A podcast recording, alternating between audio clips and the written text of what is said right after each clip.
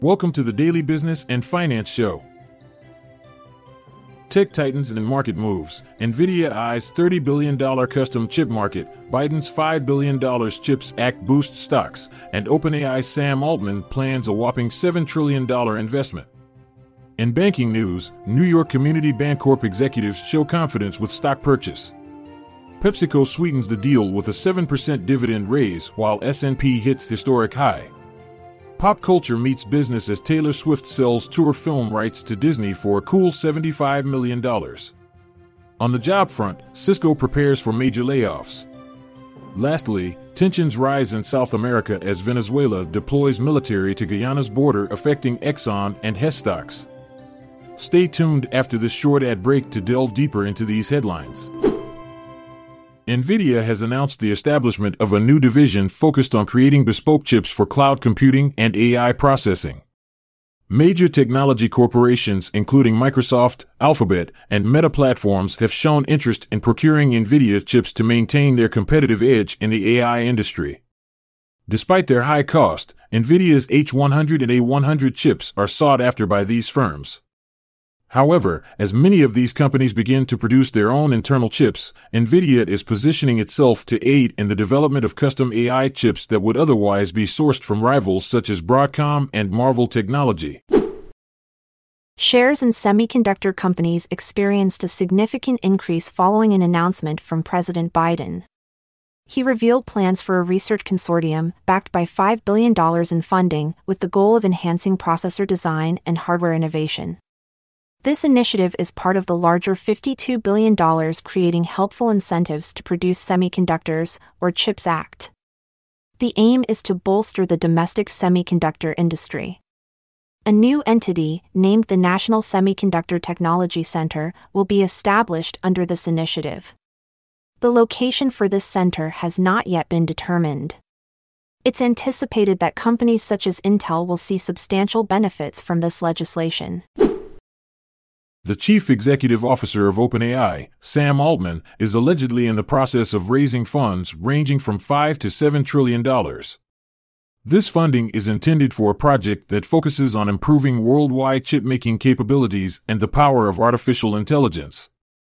The list of potential investors comprises the government of the United Arab Emirates along with other parties that have not been disclosed yet.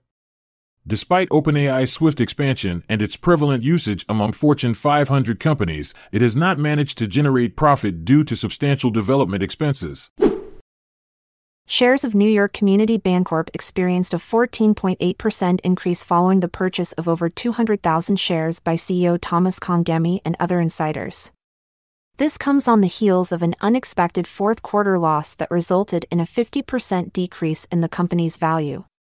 In response to concerns regarding commercial real estate loans and tighter regulations, the bank has announced plans to reduce dividends and augment its loan loss provision. PepsiCo has declared a rise of 7.1% in its yearly dividend, which now stands at $5.42 for each share.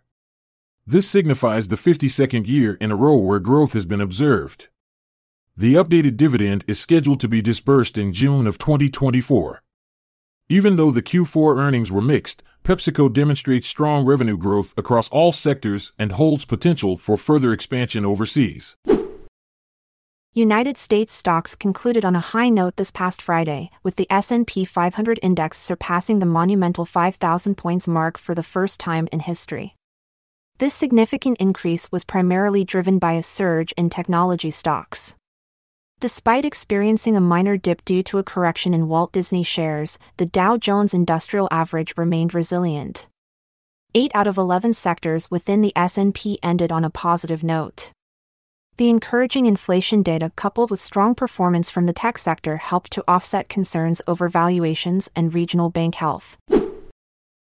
Disney is said to have acquired the film rights to Taylor Swift's Eras Tour concert film, with a winning bid of over $75 million, surpassing offers from Netflix and Universal Pictures.